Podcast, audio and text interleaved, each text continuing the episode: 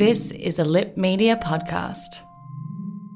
Deviant Women, Deviant Women, Deviant Women, Deviant Women, oh, Deviant Women, Deviant Women, Deviant Women, Deviant Women, Deviant Women, Deviant Women, Deviant Women. Hello and welcome to Deviant Women, the podcast where we talk to you about deviant women from history, mythology, literature, and contemporaneity. My name is Lauren and I'm here again without Alicia because she is off gallivanting about China at the World Police and Fire Games with her husband who is competing, which is quite impressive. But it means that I'm here with another guest, a very special co-host today, a co-host who, well, our history goes back quite a long way, I think. Gosh, probably nearly twenty years. And you may be familiar with her work because she is the composer of the Deviant Women theme song. My co-host today is my very longtime friend, India Hui. Hello. Hi, Lauren. It's fantastic to be here and joining you on the podcast today. Thank you so much for agreeing to be my Alicia today. It's my absolute pleasure. I only hope I can measure up. Yeah, don't put too much pressure on yourself. Oh, thanks. You'll be fine. All right. I don't think Alicia's shoes are terribly big. She actually has very tiny feet. Oh, really? Okay. So you'll be fine. All right. Great. So as I said, our listeners are probably mostly familiar with you because you are the name that we thank at the end of every episode for delivering the music. You did write our theme song, and you also, for those of our listeners who are not based in Adelaide, you also helped us compose the musical number in our live show. I did indeed, yeah. Actually, the theme song just was spontaneously composed. Really? really? Yeah, I think so. Well, I, I came up with that piano little riff, mm. the arpeggios, and then just had that tune in my head and then added these other like little snippets of voices saying deviant women. I think what I really love about the song, for me, it captures so much about you. Like, mm. Oh, does it? Your personality, and I think also our combined personalities and the things mm. that I think link us as friends, the things that kind of I think have been at the core of our friendship for these last nearly twenty years. And yeah. that is this kind of combination of creative talent. Mm-hmm. You know, we are both creative artists who take our art quite seriously. Indeed. But we are also very silly. That's true, yes. And, and there's such a great humour in that song that I think also draws out what we wanted in this podcast, mm-hmm. which was that mix between serious discussion about women in history and mythology and literature and whatever, but also the fact that we wanted it to be a really lively, funny, often maybe sarcastic and ironic conversation mm, as well. So yeah, you yeah. nailed it. Yeah. And I can't tell you how often I get emails and messages and tweets from people saying that they have that song in their head, or mm-hmm. that their dog really loves the song, or their toddler really loves the song, or they've been singing the song at work, and how often emails begin with, I love your theme song. Yeah. So. Well, that's really music to my ears. Well. yeah, yeah. No, so, I'm just so glad that that people like it. This, this like sort of slightly nonsense, silly song. Um, no, that's fantastic. And I'm glad that it encapsulates the podcast so well. Yeah. And that also leads us to the subject of today's episode. Can you introduce us to our Deviant Woman of the day?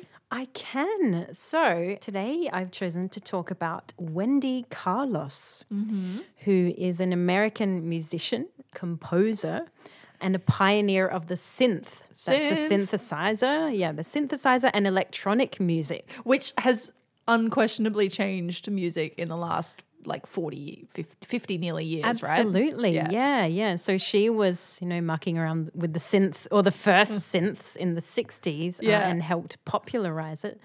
And now, you know, we have synths everywhere. So Some common. of us love them more than others. I mm. actually, yeah, I do actually love a good synth.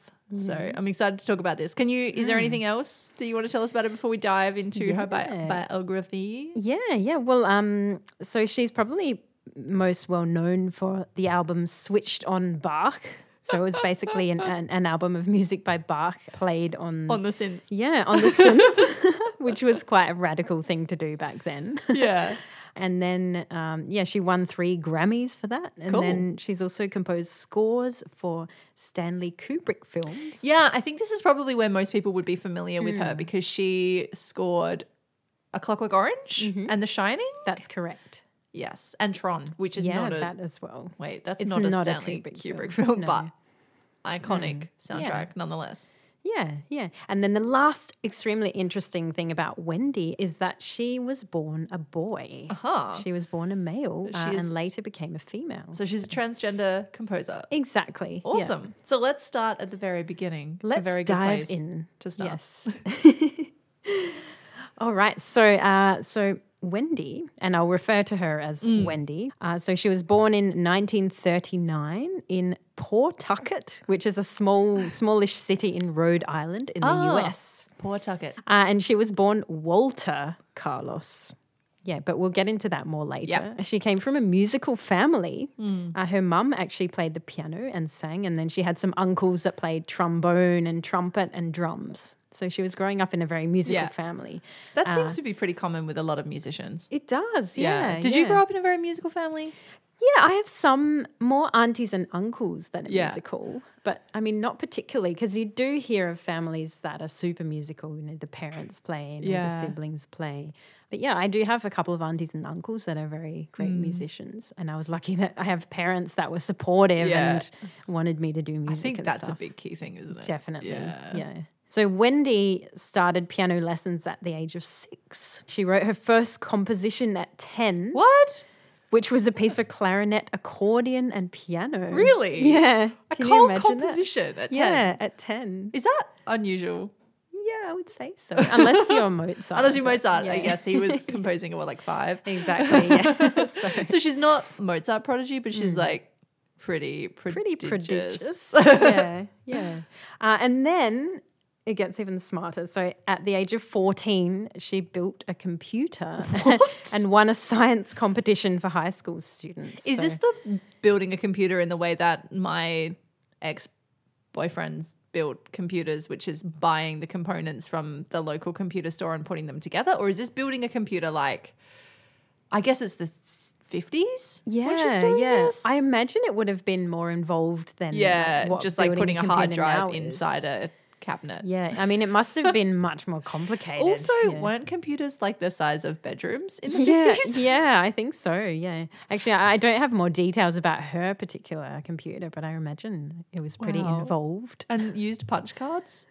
Yeah, like, possibly, yeah. That seems very impressive. Anyway, so yeah. she's kind of multi-talented in both yeah. science and arts. And the two things are going to come together quite nicely mm. in her later life. Yeah, exactly. Yeah.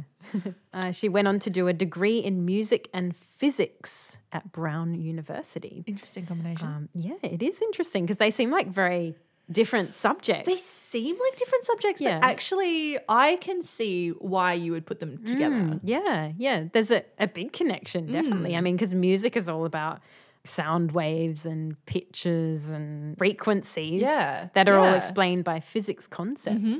So there's definitely a link there. Yeah. And I'm sure it's really useful to know a lot about both. Yeah. To inform both of those uh, aspects. Yeah. So after doing that first degree, she moved to New York City to do her master's in music composition at Columbia University. Of course she did. Mm-hmm. Yeah. so, yeah, and the department that she studied in, it was the first electronic and computer music center uh, in the U S. So this was a center that was putting music and I guess looking at the technology of music for the exactly. first time in, in that yeah. kind of mm-hmm. sphere of actually using computers. Exactly, using computers music. to create yeah, music right. and also I guess probably building instruments mm. that were electronic and mm. could make music. So she was really in that kind of hotbed of yeah. te- musical technology during university. Yeah, and she studied and worked with some pretty amazing people. I think the most interesting one was that she presented a concert of electronic music with Leonard Bernstein, okay. who we know as the composer of West Side Story. Oh, of course. Yes. yes. So that's really awesome that she was working on Someday. stuff with him. Wait, how does it go? Yeah. Someday? Is it someday? It is. Yeah. Someday, somewhere we'll find a new way of living. We'll find a way of forgiving somewhere. Good job. That's just like you. Being in high school. It is. Yeah, so back to Wendy. Yes. So when she was a student in New York, she wrote a lot of compositions, and they were all quite experimental and mm. innovative at the time. So I want to read you some of the titles of some of the pieces that she wrote yeah, during at that do. time. So there was one called Dialogues for Piano and Two Loudspeakers. Okay, cool. Uh, another one was Variations for Flute and Electronic Sounds. Yeah. Mm-hmm. And I like this one, Pomposities for Narrator and Tape. Wow. Pomposities for Narrator and Tape. Yeah. That's a good title, right? Yeah. Uh, and she also wrote an opera that blended electronics with an orchestra. Awesome. So, yeah. That's yeah. quite interesting. Very mm. ahead of her time. Yeah. Yeah. Definitely. Yeah. So now I want to talk a bit about someone that she met at university. So Uh, during her time at uni, she met the engineer and inventor Robert Moog. Moog. Yeah. Are I you know, familiar with the name? Well, only because I did do a little bit of reading and mm-hmm. I know that Moog is the name of the synthesizer. Mm-hmm, so I is. assume that Moog is involved in synthesizing in he some way, is, but I don't yes. know anything else about him. But yeah. except that Moog is also a great name. Yeah, it is a great name, definitely. Yeah, so Moog at that time when Wendy met her, he had a vision to yeah. make an instrument. Like an actual vision? Like mm-hmm. a... you know, no, no. kind of a vision. No. He wasn't like asleep and then, you know, no. saw this synthesizer in his mind, but like this was his plan, his it goal. It was his plan, yeah yeah, yeah, yeah. Yeah, so he had a goal to make an instrument that was as expressive as a piano, yeah, but using all the new and zany sounds that mm. electronics could produce. Yep. So Wendy and Robert Moog really got along well uh, and they became friends and they started a working partnership.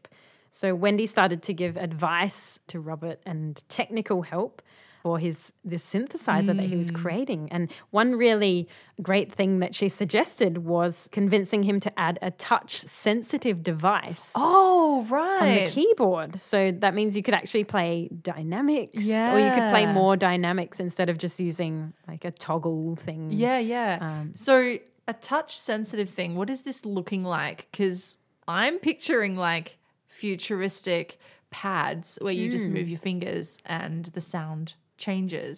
Yeah. What yeah. kind of thing are we talking about? Yeah, actually I'm not sure, to be honest. Okay. Yeah. I'm not sure what the actual touch sensitive thing looked like. Okay. We'll imagine it yeah. as being a futuristic touchpad. Yeah, yeah.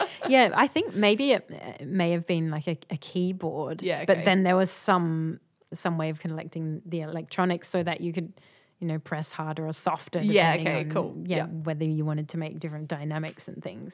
Yeah. So anyway, the result of all this collaboration was the Moog synthesizer. Yes. Like the first, and it was actually the first commercially available synthesizer.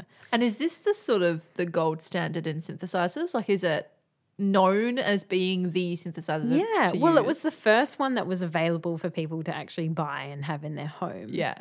So before that, I guess it was just whoever invented one would have one, yeah. but it would be this huge thing that would take up a whole wall. So people were experimenting with this stuff otherwise at the same yeah, time? Yeah, other people had mm. invented similar things before, but I guess nothing that was so portable. Yeah. Because um, almost straight after the, the Moog synthesizer, he also developed the Mini Moog, uh-huh. even better name, which was a more portable Yeah, one. Okay. So, yeah, and now they are both like, known as legendary synths yeah. amongst music nerds. Like yourself? Yeah, okay. Exactly, yeah. yeah. And this is interesting because Wendy obviously at the time was a poor uni student. Yeah. Well, I assume she was, and she couldn't actually afford to buy one of the synthesizers because oh. they were expensive to make. I think they used this fancy walnut wood mm. uh, and, you know, they had a bunch of electronics in them that were expensive and they were about the same price as a house what? to begin with. So. Holy shit. Yeah. You got to be really, really into synth music yeah, yeah. to invest exactly. house money in a synthesizer. Yeah, oh yeah. my God. Exactly. But I guess a lot of music desks these days are super expensive. Super, but still, yeah, that's yeah. a different ballgame. Like that's a totally yeah. different thing. It is, yeah. Man. So, so yeah. Anyway, she couldn't afford to buy one, but she and Robert Moog uh, sort of struck up a deal that she would make recordings showcasing yeah. uh, the synths so that they could start to sell them, and then she would continue to give advice from her musician perspective, because she obviously knew a lot about electronics mm. and stuff, and he was an inventor that knew a lot about science and also a bit about music, but they're kind of they the collaborations exactly yeah. yeah yeah so and in return for that she kind of got she would get her own Moog gear yeah and so she's really just marketing herself quite well here. Yeah, yeah, yeah. Well, I guess she's marketing the synth yeah. uh, for Robert Moog. Um, yeah. Yeah, and they became friends, and that was kind of their, like, yeah. you know, a trade. A deal. Instead of money passing hands. Yeah. And it was like. She yeah, got paid she got, in Moog. Yeah, exactly. Yeah, and remembering that this was the sixties, so it was all really exciting mm. stuff at the time. And the invention of Moog, synth and mini Moog was quite a game changer for yeah. the so electronic tell us about, music world. So how did it change the the world? Did it change the world? Yeah, I the whole know. world as we know it. Well, the music world. I don't know about the world. Um, I don't know. Can you imagine a world without synth music? No, no, I can't. Yeah, I guess it was the forerunner to a lot of other electronic music. Mm, Daft Punk, yeah, for example. Yeah, or any electronic music. I mean, now electronic music is a huge yeah genre that's full of subgenres House as well. Trap and yeah, I don't know, my brain's already run out of yeah, subgenres yeah. of electronic music. There are, I don't know, yeah, hundreds, I'm yeah. sure. So maybe you should just explain, what does a synthesizer actually do? Because mm-hmm. now that I'm thinking about it, I'm like, I think I know what synth music sounds like, but yeah. I'm actually, I don't actually really understand how it works. Yeah, yeah. Basically the concept is that the instrument turns electricity into a, a sound wave, and then the point of the synth is to give you tools to change that sound yeah. wave into different sounds. So, so to this... change the pitch of it, to rise the pitch, lower the pitch. Or... Yeah. So it is sounding like that electronic sound that we would think of. Exactly. That is the sound that's coming out. Yeah. So it's not yeah. like keyboards that replicate different instruments. Yeah. That's not where we are yet. We're just at that electronic sound. Exactly. Yeah. Just yeah. creating the sound yeah. uh, out of electricity. Cool. So around this time, we're in the late sixties. She's at university. She's experimenting. She's playing with Moog, all of that sorted. But at the same, yeah. is this when she also started to go through her gender transition? Uh, yes, it is around yeah. that period. Yeah, which is really interesting because she had, you know, she was starting to become very successful in her mm. career and her musical endeavors. But meanwhile, she's having this other yeah. journey that yep. was a very big deal. Very um, big, especially in the late sixties. Mm, yeah, yeah, I exactly. mean, a couple of a couple of weeks ago, we covered the trans activist Marsha P. Johnson, mm. who was also around the same period, mm. uh, quite active in the late sixties and mm. seventies. And it was, oh man, like trans people have it tough now, but like it was a d- different world then. Yeah. I can't, yeah. yeah. So what what was this experience for her? Yeah, so she actually felt that she was different or in the wrong gender mm. quite young. So I have a quote from her yeah. here, and she says, "I was about five or six and I remember being convinced I was a little girl, not mm. knowing why my parents didn't see it clearly. I didn't understand why they insisted on treating me like a little boy." Mm. So she actually had that mm. gender dysphoria already yeah. from yeah. the age of five. Yeah. And, yeah, at school she was bullied because like, mostly by the boys because they knew that she was different. And especially at that time, you know, girls and boys. Yeah. Games and toys were very, very stereotypical. And very gendered, yeah, absolutely. Exactly. Yeah. And it's interesting because I had some in- information as well that when in college she actually went on a date with a girl, like when she was still, oh, right. she was a, a boy, and she said, uh, here's a quote, that she felt so jealous mm. of her that I was beside myself because she felt like, you know, that yeah. she should be a girl. I became alienated from my college peers, both men and women, and it became a kind of mental torture. I felt that nature had made a cruel mistake. Wow. Yeah. Yeah, and I also can't imagine going through that at a time when trans issues are not talked about. Like I wonder no. how she even understood her yeah. gender dysmorphia and understood the experience that she was having yeah. without probably anyone to tell her that actually this is a thing that, yeah. you know, it's it's real and mm-hmm. you do feel like you're in the wrong body mm. and there are other people who are like you. Well, it was actually um, it was lucky that she went to study uh, in New York City, yeah. as I mentioned, yeah. uh, to study her master's. Uh, and that's where she learned about transgender yeah. issues for the first time. Because it was, I mean, I mm. guess of all of the places in the U S that it was happening, it, New York was the place. Exactly. Yeah. I mean, this is also yeah. where we have, again, around the same time, we've got Christopher Street and mm. Pride beginning. Yeah. Activists like Marsha P. Johnson and Sylvia Rivera. So there is a trans presence in New York. Exactly. Yeah, yeah, yeah. yeah. And so uh, she was able to receive counselling from the sexologist Harry Benjamin, mm. uh, who now is quite well known for his work with transgender people yeah. and with gender dysphoria. Yeah. So, yeah, that was really lucky for her, I guess, yeah. that she moved to a place where people were beginning to understand what that was all about. I did a little bit of research as to what life might have been like mm. for transgender people in the mm-hmm. U S during the sixties. For example, it was against the law to cross-dress in public. Yeah. So, you know, you could be arrested yeah. just I think for it, wearing yeah, a dress. For wearing like under yeah. three articles of clothing of the opposite mm. sex. Where, sorry, wearing three items of clothing of the yeah, opposite sex. Yeah. yeah. It's, like, it's awful, yeah. And, yeah, basically gender dysphoria was only just starting to mm. be recognised mm. uh, as a valid condition. People were openly transphobic, obviously. Yeah. If they could see it's, that someone was They still are. Yeah, they yeah. still are. But can you imagine then yeah. it would have been most people probably. Yeah. And, well, the first transgender organisations and publications were starting to mm. appear. But big institutions like law, the law and medicine yeah. uh, didn't respond favourably yeah. to this awareness. Um, yeah, and it was still the kind of thing that you could be institutionalised Absolutely. Or yeah, arre- I mean yeah. arrested over yeah. and over and over again. Exactly. Many trans people were in prison mm. endlessly because yeah, they were targeted yeah. particularly yeah. by the police. Yeah. So, yeah, really awful uh, yeah. when you're already struggling, you know, within yourself to realise mm. who you are, and then let alone that society yeah.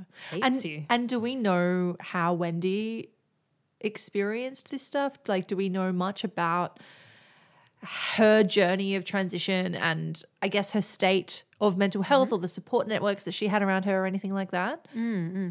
I think she had a couple of close friends that she was able to be open about it with. Yeah. And then, of course, yeah, um, Harry Benjamin, the, yep. the therapist yep. as well.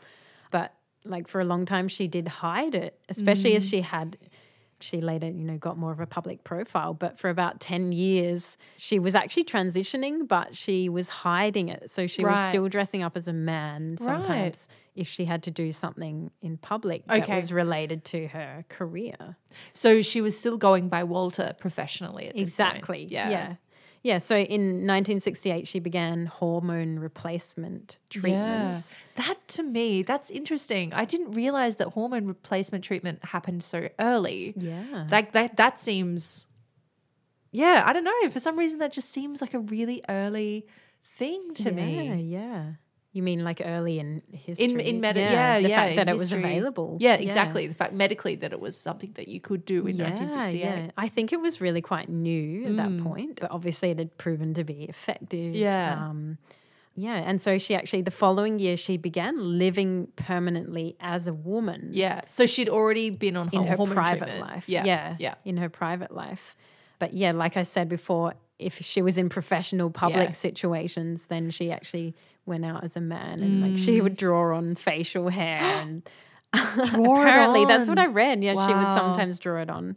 For example, there was um she did a concert with the Saint Louis Symphony where she appeared. I'm not sure if she was conducting or something, but she appeared at the concert and yeah, she had a wig and drawn on facial oh. hair because she was still appearing as Walter. Wow. So I guess she felt Well, she would have felt worried or unhappy yeah. about what the reaction might be yep. from yep. the public. Yeah, because so. I guess when you've already got a name exactly. and you're already known in yeah, your yeah. world, I mean, yeah. I guess she's probably not a celebrity in the same way that, you know, many other musicians, you know, yeah, at this exactly. point of her career. But like pop musicians or actors. Yeah, yeah, certainly still though she was well known within her sphere, exactly, right? Yeah, yeah, yeah. Especially when she started to do yeah her album and then the soundtracks and stuff, yeah. and yeah. But it was actually the the commercial success of that Switched on Bach mm. album allowed her then to undergo sex reassignment surgery. Oh wow! In nineteen seventy-two, So that was like four years after she started the hormone treatment. And do you know how old she was at this point? She would have been about thirty-three. Wow. In her early thirties. Yeah. Uh, which is around our age, right? So can you imagine having to yeah. Like, yeah, no, I can't. Make this huge decision about it. Your identity. Exactly. Yeah. yeah. So it's interesting. And, yeah, she did continue to release a bunch of albums under Walter Carlos mm. all throughout the seventies. So so this happened in seventy-three that she transitioned? So, uh, seventy-two that okay. she had the reassignment surgery. Right, yeah. So she's been on hormone therapy. Mm. She has had surgery, and despite this, despite the fact that she has fully acknowledged her womanhood, she's fully come completely into her womanhood in her private life. Yep. Publicly, she's still, I guess there's some sort of shame or some sort of fear about public response if she was to come out publicly as Wendy instead of Walter. So despite the fact that she's fully transitioned, she's still using Walter. Yeah, that's right. Right. So yeah, and she did that, you know, for, I don't know, ten years or yeah. something, all throughout the seventies. Gosh. Uh, That's Which, even harder, isn't it? Because it that's is. almost like cross-dressing. Yeah, exactly. Really. I mean, it is. That's yeah. cross-dressing. She was cross-dressing as a man. Yeah, yeah. Wow. Yeah. It's interesting to think how much things have changed now when you look at trans people who are in the public eye. Mm. For example, like, uh, you know, the Wachowskis. Yes, the Wachowski they were sisters. The, they were yeah. the Wachowski brothers, you know, of the yep. Matrix yep. Uh, series. Um, and then they were the Wachowski siblings. Siblings when one of them transitioned. Yeah, yeah. And now and they're now, sisters. Yeah, yeah, which is quite amazing. Um, but the public's just been accepting of yep. that, right? They've had no fear of... As far uh, as we know. Yeah, I of mean, course, we can't yeah, know. Yeah. But, you know, they they are public about yeah, it. Yeah, and um, it seems like it's been a relatively good transition as far as public yeah, transitions can yeah, go. Yeah, they've been able to continue making films yeah. and people still love their work. And, yeah, so it's interesting that things have changed so much. They still uh, have a long way then. to go. Yeah. We're like, we still have so we far do. to go. Yeah, and, of course, we're talking mostly about Western society. Yes, because there absolutely. are many areas of the world where, you know, trans people have it a lot harder still yep. and yeah, you can't imagine what life is like for no. some people still. So Wendy finally went public with yep. her transition in nineteen seventy-nine via a very comprehensive interview in Playboy. Oh, right. Yeah. Well, Playboy are actually, they seem, I mean, we can make fun of Playboy, but yeah. in a lot of ways they were hugely progressive. Yeah, they were very liberal. Yeah, yeah. in all kinds of different matters of sexuality and, exactly. and it, especially in terms of kind of, I guess, social and political context. Yeah. You know, they were... They were all over things like reproductive rights and abortion rights. Exactly. And here we go, trans rights. Yeah, they yeah. were exactly quite progressive. And that's what uh, Wendy actually herself said, that, you know, she wanted to liberate herself, you know, and yeah. be honest with the public. And she thought that Playboy was the most liberal publication right. at the time. Yeah, so she felt it was appropriate to share her story there. And uh, how was it, how was it received? Apparently it was actually received quite well. Yeah. And then she said, like, later that she regretted having hidden yeah. it for ten years and gone through all that. All that you know, trauma. Yeah, all that yeah. trauma when she probably could have come out and maybe it wouldn't have affected mm. her career. But I guess you can't worried? know, can you? You can't know. And yeah. I suppose, and the other thing as well is how many, how many role models would she have had around yeah. her to look at and see? Exactly.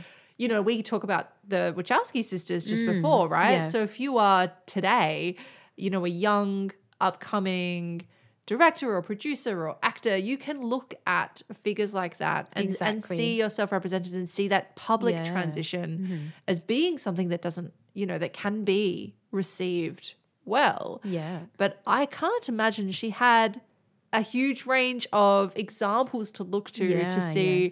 to gauge what the yeah. public response might be. Mm-hmm. And, of course, we know that her fears are validated because there is so much violence towards trans women. Exactly. And yeah. had she got it wrong, mm-hmm. the consequences really could have been it, it could have been a matter of life and death. It's yeah. it's not even as much as losing her reputation or it affecting her career. It mm. is a matter of personal safety. So yeah, exactly. Yeah, you can understand, I suppose, in that context her hesitation, but it is, like yeah, you said, yeah. it is also really sad that she couldn't come out earlier exactly. and have that peace of mind. Yeah, yeah, exactly. But I think she was incredibly brave doing mm. this interview, because I actually read, I managed to find a copy oh, of great. that interview online. Uh, and, you know, the interviewer asks really detailed and intimate questions wow. about everything, like about what happens during surgery wow. and all the emotional journey and stuff. And she really answers in graphic detail. Wow. But I think that was a really good thing for the public to read, to yeah. realize, okay, it's actually amazing that doctors can, yeah. uh, you know, change someone's body yeah, to the to other gender. Yeah. Uh, and it works. And then it's, you know, and realizing that, you know, it's just a person and mm. they are just changing their body. And, and imagine know, what that, that interview could have meant to, you know, some thirteen-year-old kid mm-hmm. at home sneaking their Playboy who feels they're not right in their body yeah, and feels exactly. that gender dysmorphia themselves, and yeah. then they have that there. That exactly. publication. All the information about yeah. how you transition yeah. basically. What to expect. Yeah, the emotions that yep. someone might have gone through. Yep. And Man, I wonder, yeah. yeah, I wonder what the impact of that was yeah. on people who were, exactly. you know, other young trans people. Yeah, not yeah. just, not just, mm-hmm. you know, cis hetero, like, you know, dudes exactly. looking at nudie yeah. pictures. Yeah, yeah. But actually on people who really needed to hear it. Exactly. Yeah, wow. Yeah, so I was really quite cool. astounded to read it. Yeah. Like, and wow, we, we she's can, really talking about all the details. And yeah. we can link to that in the yeah. episode notes as well. Yeah, yeah. definitely. Yeah. Uh, I have a really nice quote from her here mm. that I like to read. She said, "Being a transsexual makes me a barometer of other people's comfort with themselves. People who aren't sexually at peace with themselves tend to be uptight around me." Uh-huh. Yeah. And it's interesting because she used the word transsexual, yeah. which at the time was very commonly used.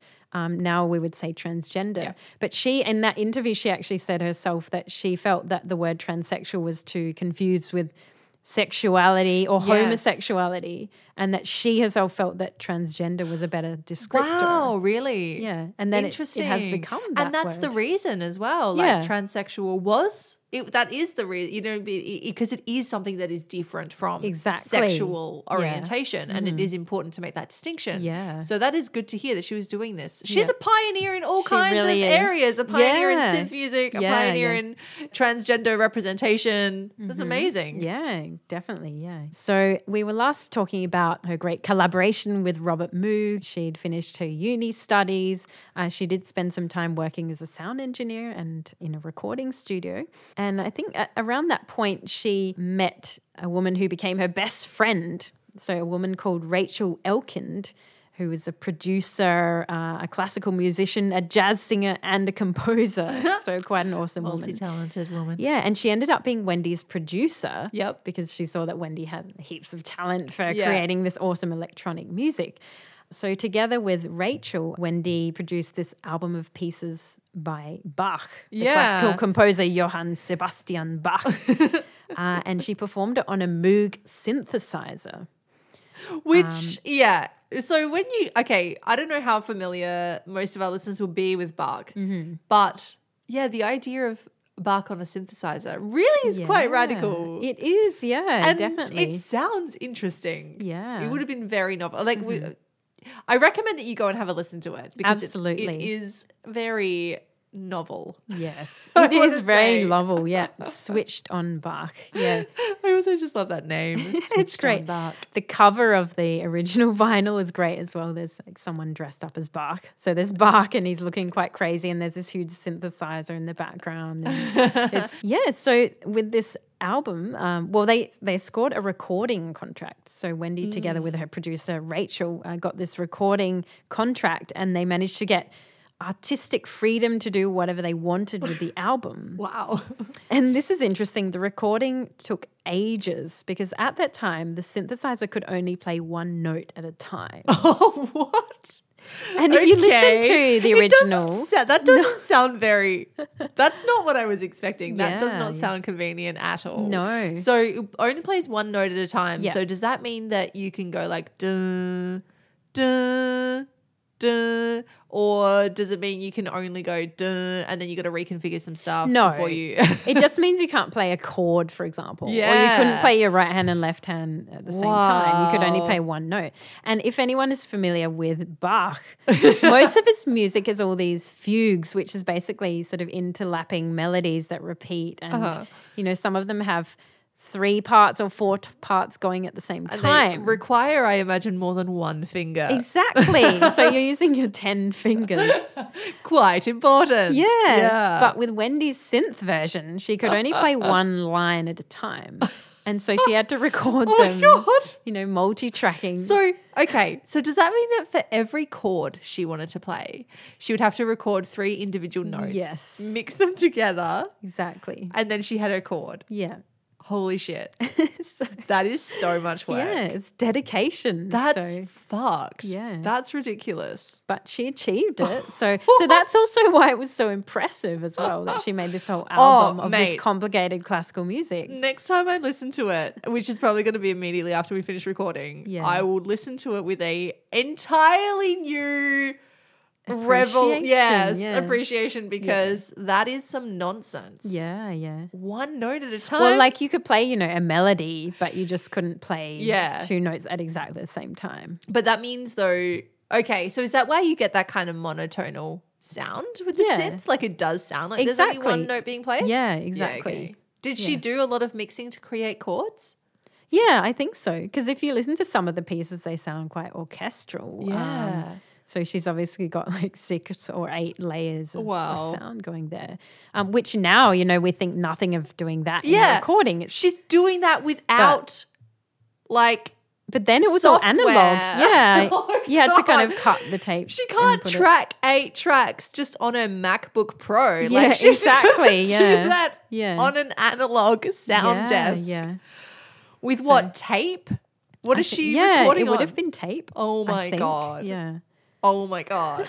My mind is literally blown. I'm just, I'm, oh, we definitely take sound recording equipment we for do. granted. We definitely Jesus. do. Jesus. Yeah. So anyway, all her hard work hard and those work. long hours um, and multi-tracking paid off because it became an unexpected commercial and critical success. Yay. Uh, it was the second classical album to sell over a million copies. The second? What yeah, was the first? I'm not sure actually. I should have looked that up, but I don't know what it was. We'll find out. Yeah.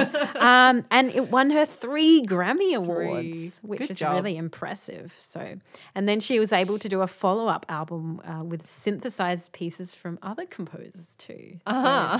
So, yeah. She's like, now she's like, okay, I did Bach. I'm now going to do a little bit of Mozart, a bit of Beethoven, exactly. some Chopin. Yeah. yeah, yeah.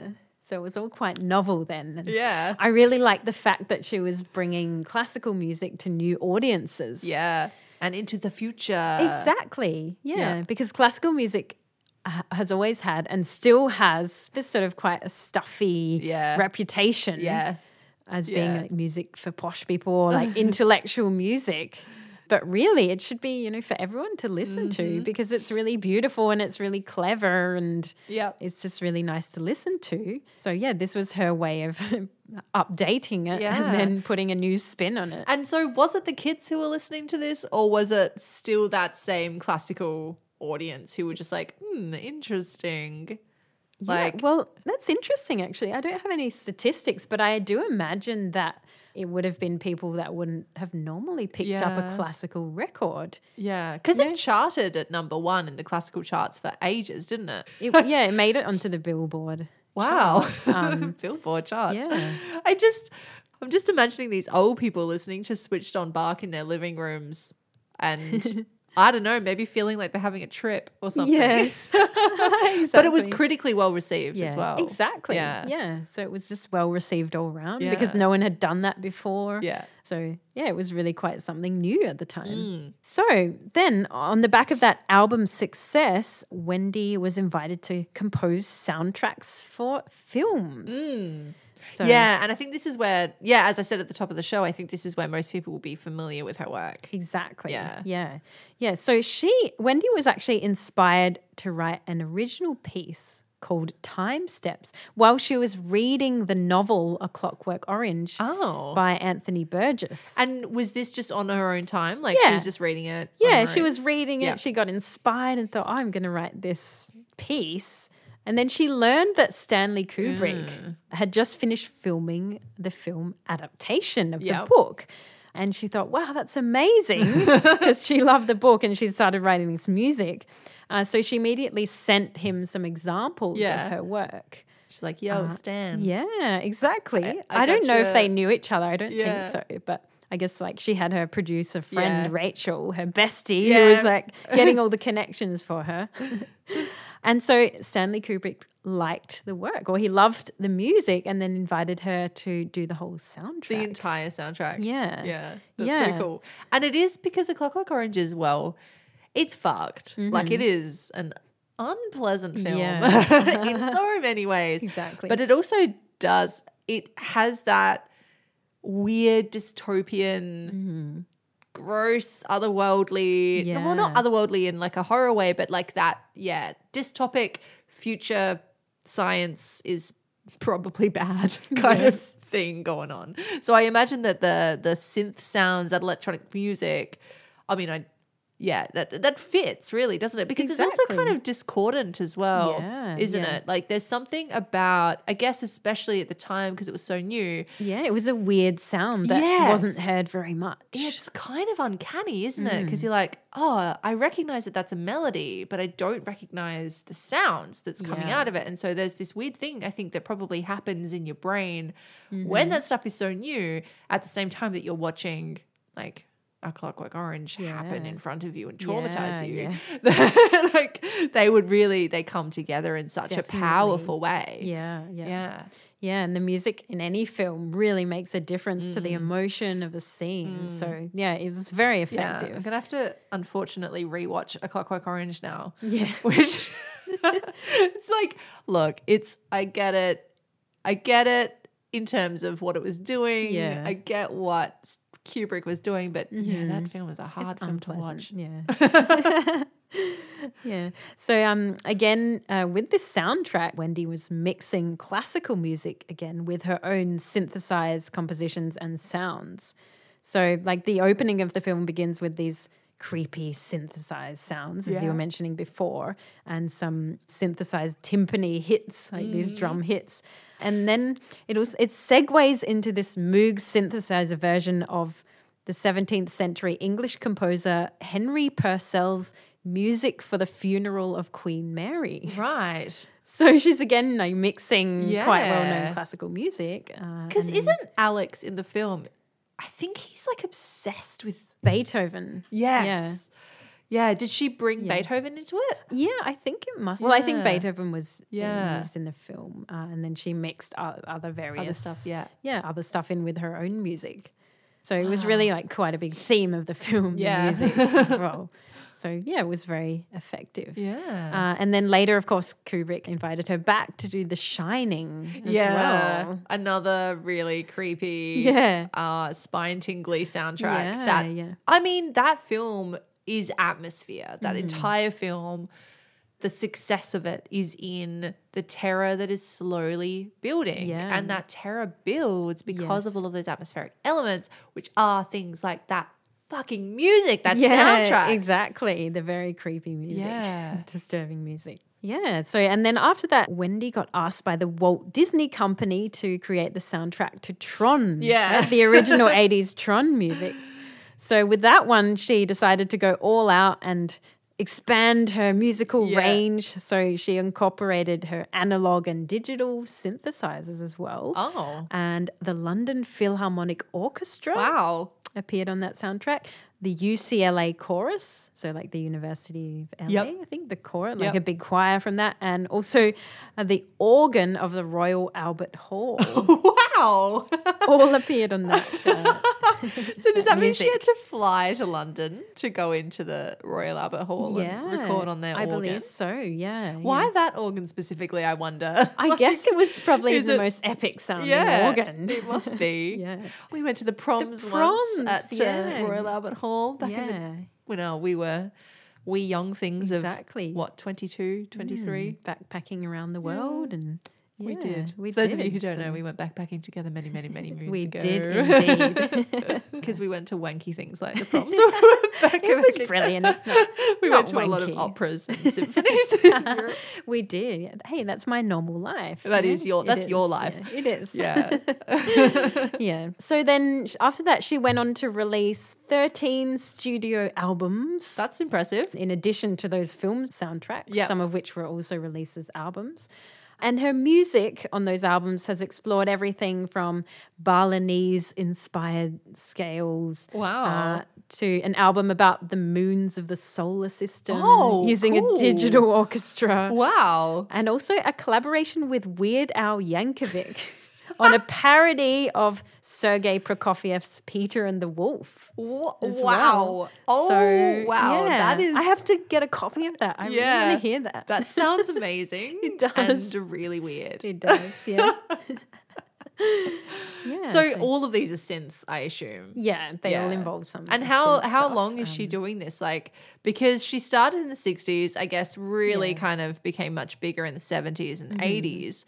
Synth itself is very much an eighties yeah, like it is mega yeah. Yeah. mega instrument. Mm-hmm. So did her sound change with the times?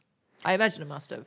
Yeah, uh, that's a good question, yeah, because I haven't heard any of her later stuff. Yeah. She hasn't been so active in recent years because yeah. she's a lot older now. Yeah. Um, and her last release thing was thing in the early two thousands okay. or something. Yeah.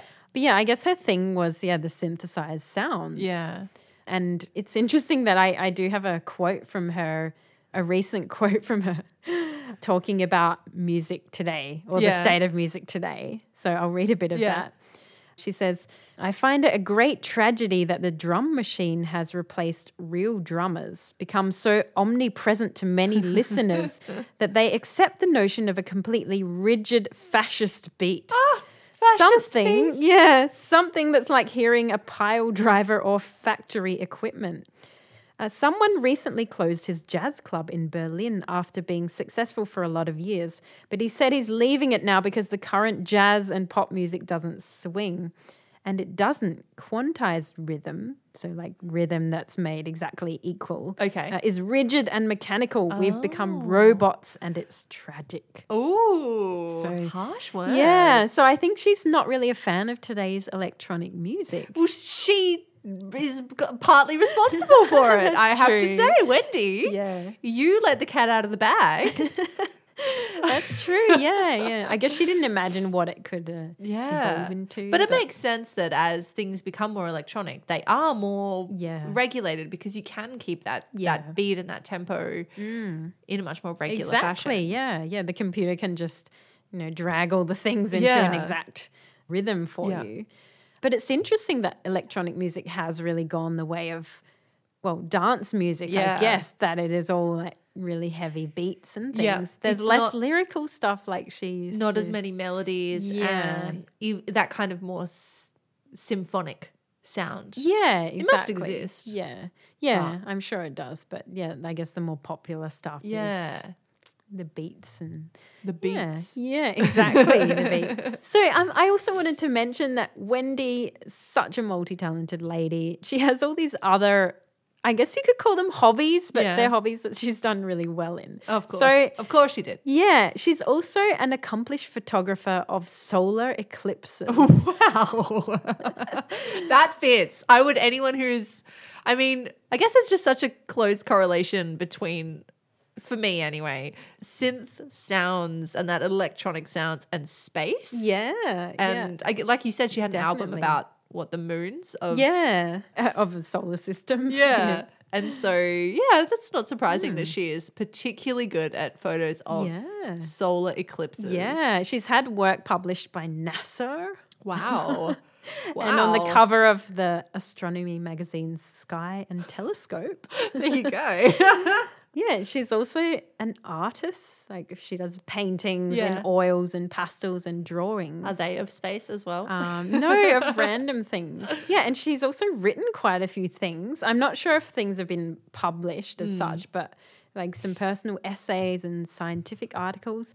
I actually found she has a website Well, I think it was her official website. I'm not sure if she herself maintained mm. it, but uh, it's a website that contains like all of her writings and some of her pictures and things. Wow. But it's like a really old H T M L uh, okay. website that like hasn't from, like, been updated. Yeah, it yeah. hasn't been updated. Oh, I love since those then. Like, weird archives of the internet when you stumble yeah, across them. Yeah, but it's actually really cool to explore. Yeah. So if you Google Wendy Carlos, and you can find her, like, the official Wendy Carlos website, which is this old school website, but what the, she has what the internet looked like when we were in high school. Exactly, yeah. But it's kind of nice because it does fit with her kind of image yeah. as the pioneer. Because it's interesting and, because when her music first came out, it was obviously so innovative and yeah. futuristic, mm. and it's interesting. I think that these days when we think of synth music, it mm. seems retro. It's yeah, something that belongs yeah. in the past. Yes. You know, not that electronic music is in, of the past. I think that's kind of different, but the, but mm-hmm. the synth particularly, it is very retro. Yeah, it is. Yeah, it definitely makes you think of certain eras yes. as well. Yeah. Yeah, so Wendy, yeah, a really interesting figure uh, of history. Of course, she's still alive today. She's yeah. now seventy-nine uh, oh, and wow. she lives a quiet life in New York. Um, she's kind of renowned for her dislike of the spotlight mm. throughout her career. And there are actually very few interviews with her, but she's had, yeah, a fascinating life. Yeah. Really, and she's contributed so much to music, to technology, music, really, yeah. as well as to transgender awareness. Mm-hmm. Well, I want to say thank you so much for bringing Wendy Carlos into our lives. Yes, thank you to you. And, yeah, thank you to Wendy for being so awesome and yeah. so inspiring. And so do you have any particular albums of hers that you would recommend that people start off with if they want to introduce themselves to Wendy Carlos? I definitely recommend Switched on Bach. I mean, it's quite amusing to listen to. Yeah. I mean, now we have so much other electronic music. Yeah. um, but it's really, it's a fun album to listen yeah. to. And definitely check out her soundtracks mm. uh, as well yeah. for A Clockwork Orange, The Shining, and yeah. Tron. I think it's interesting that Daft Punk did do the new Tron yeah, Legacy album yeah. because they were quite influenced by yeah, her, weren't they? Definitely, because they did pay, I believe they paid homage to yeah. her in the music. Like they kept some of her ideas in there. Yeah. Yeah, so she's been influential for a mm. lot of people. Yeah. Well, thank you so much for bringing us that story today. My How's absolute pleasure. It's just been a fun journey. We haven't actually done a musician. Really? Now that I'm thinking about it, I think that Wendy Carlos is our first musician. Wow, okay, so fantastic. Thank you for bringing us a musician. Yeah, I'm so happy to have contributed that. Finally, filling yeah. the musician hole. Mm-hmm. And so tell us, is there anywhere that if anybody wants to catch up with what you're doing in terms of music or producing, is there anywhere that our listeners can check you out? Yeah, well, I'm currently uh, updating my website, uh-huh. but yes. yeah, it is at India Hui dot com. Uh-huh. Right. You can you also said that, like very yeah. like I don't know what it is, but yes, it probably yes, is it is being updated. Yeah. yeah, yeah. So that's India Hui. India, like the country, and Hui is H O O I. Yeah. Yeah, I am on Facebook as well, like posting random things about my work and stuff. Yep. And yeah, so you can find me just by looking for my name because I have a really unique unusual name. name so you, you'll probably find me quite easily. Yeah.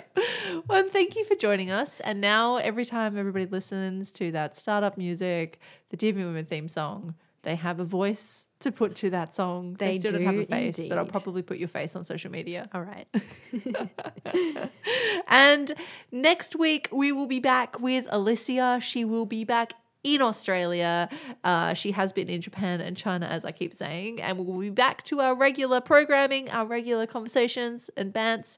And I hope that you have enjoyed our interlude with India. And if you want to continue to support the podcast, you can catch us on Patreon, where for as little as two dollars a month, you can get behind the scenes access to some blooper reels. You get extra special exclusive mini episodes called Holes in History. We just recently did one about Annie Londonderry, the first woman to cycle around the world, or did she? And you can also buy merch on Etsy. We have pins and t-shirts. If you can't afford to support us financially, you can please leave a review, subscribe, tell your friends about the podcast, shout us out on social media. We would love to hear from you in your mentions, in your stories, in your tweets. And we are at Deviant Women And as always, thank you to Brendan Davies for the sound, to Dan, our executive producer, and to India Hui, co-host and composer. Thank, Thank you. you. Thank you, Lauren. We'll see you next time. Goodbye. Bye.